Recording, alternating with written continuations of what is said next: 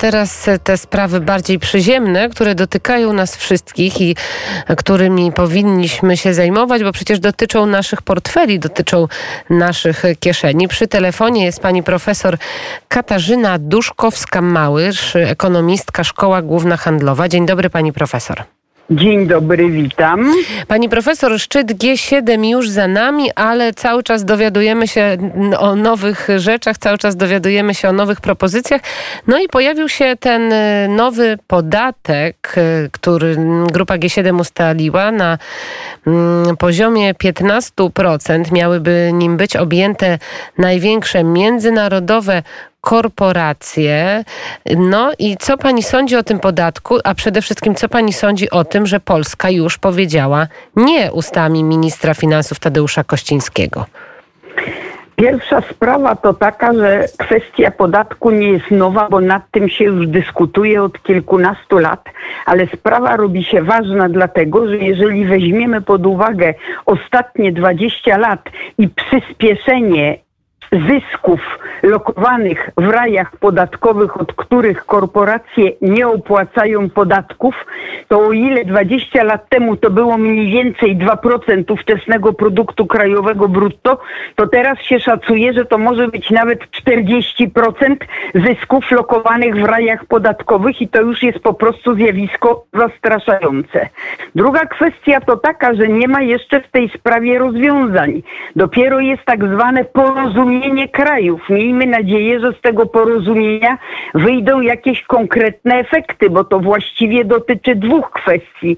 Jedna to jest właśnie nowych zasad podatkowania tych korporacji, a druga to jest zmiana prawa przecież do tego wszystkiego, dlatego że na razie prawo zezwala na tego typu zabiegi, w wyniku czego międzynarodowe korporacje unikają w sposób całkiem legalny płacenia podatków tylko na skutek obchodzenia prawa.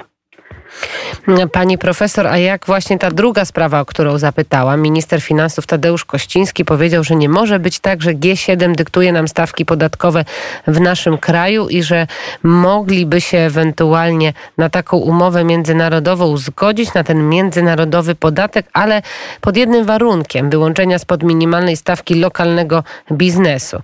Jak pani się odniesie do tego? Panie redaktor, to w ogóle chyba jest jakieś nieporozumienie, bo nie chodzi na to, o to absolutnie, że nam ktoś będzie dyktował, jakie mają być podatki u nas, tylko to jest kwestia, która dotyczy określonych zabiegów wyczynianych przez wielkie korporacje i obchodzenia prawa, które w dozwolony sposób pozwala omijać płacenie podatków. I tutaj nasz lokalny biznes w ogóle nie ma z tym nic wspólnego absolutnie. To dotyczy kwestii, to dotyczy kwestii związanej z polityką cen transferowych. To dotyczy kwestii pożyczek w ramach grup kapitałowych, gdzie spółki zależne są lokowane w jednych krajach, spółki matki, a spółki córki w innych krajach i transakcji między tymi spółkami. To dotyczy aktywów niematerialnych, wykorzystania tych aktywów, które, które raptownie się zmienia w dobie rewolucji technologicznej i także powiązań między spółkami, córkami, a matkami lokowanymi w różnych krajach krajach, więc to w ogóle z tak zwanym rozumianym naszym biznesem, tymi firmami jednoosobowymi, pięcioosobowymi, czy nawet pięćdziesięcioosobowymi absolutnie nie ma Ale właśnie wspólnego. z drugiej strony nie słyszymy mm, w zamian żadnej propozycji, prawda? Nie słyszymy w zamian żadnego rozwiązania dla tych międzynarodowych korporacji, dla tych gigantów w Polsce więc tu nad dlatego, Wisłą. Więc dlatego, ponieważ dyskutuje na ten temat Unia Europejska razem z krajami OECD, OECD i Bo już razem... bardzo i ra... długo dyskutują, pani profesor. No, I dyskutują, 10 i dyskutują. I nic z tej dyskusji jakoś nie wychodzi. We Francji wyszło i w Austrii, A, tak? Ależ dlatego, ach, we Francji wyszło i to jest jak gdyby takie jednoosobowe, liderowe zagranie. Ale chodzi o to, żeby, żeby sytuację uregulować na skalę międzynarodową, dlatego że wobec globalizacji, wobec wzrostu roli korporacji międzynarodowych, wobec wzrostu konkurencji, wobec tego, że zmienia się rola poszczególnych krajów. Są korporacje międzynarodowe, których, które władają majątkiem, finansami większymi niż PKB niejednego kraju. Także to są w ogóle naprawdę i korporacje, i transakcje na ogromną To już, skalę. to już musimy zapytać o to pana Tadeusza Kościńskiego. Zaprosimy go do nas do studia i zapytamy, skąd taka decyzja. I jeszcze pani profesor na koniec, bo widzę, że czas nas goni. Jak pani ocenia tę y, strategię demograficzną 2040, ten plan, który przedstawił Mateusz Morawiecki razem ze swoimi ministrami? Duże zmiany, jeżeli chodzi o y, urlopy macierzyńskie, jeżeli chodzi o ochronę pracy dla ojców. Przypomnijmy, nie można zwolnić z pracy ojca od momentu zajścia przez żonę w ciąży do ukończenia przez dziecko pierwszego roku życia. E, objęcie matek ochroną nawet do roku po urlopie macierzyńskim i tak dalej, i tak dalej. Jak pani przyjęła ten projekt? Pani redaktor, ja mam mieszane uczucia z kilku powodów. Dlatego, że wiele planów, bo to nie są żadne programy ani żadne strategie, dlatego, że strategia to nie jest koncert życzeń. Strategia odpowiada na pytanie, jaki my mamy cel, diagnozujemy sytuację i wobec tego, że sytuacja jest określona, my wybieramy taki i taki sposób postępowania. A więc kto zrobi, co zrobi i za jakie pieniądze zrobi. Tutaj w tym planie takich decyzji nie ma. Owszem, wszystkie te zawołania, że rodzina to mikrokosmos, że rodzina jest najważniejsza, że skutki demograficzne do 2040 roku mają być pomyśle, no to są wszystko bardzo dobre zawołania, tylko manie dzieci sprowadza się do tego.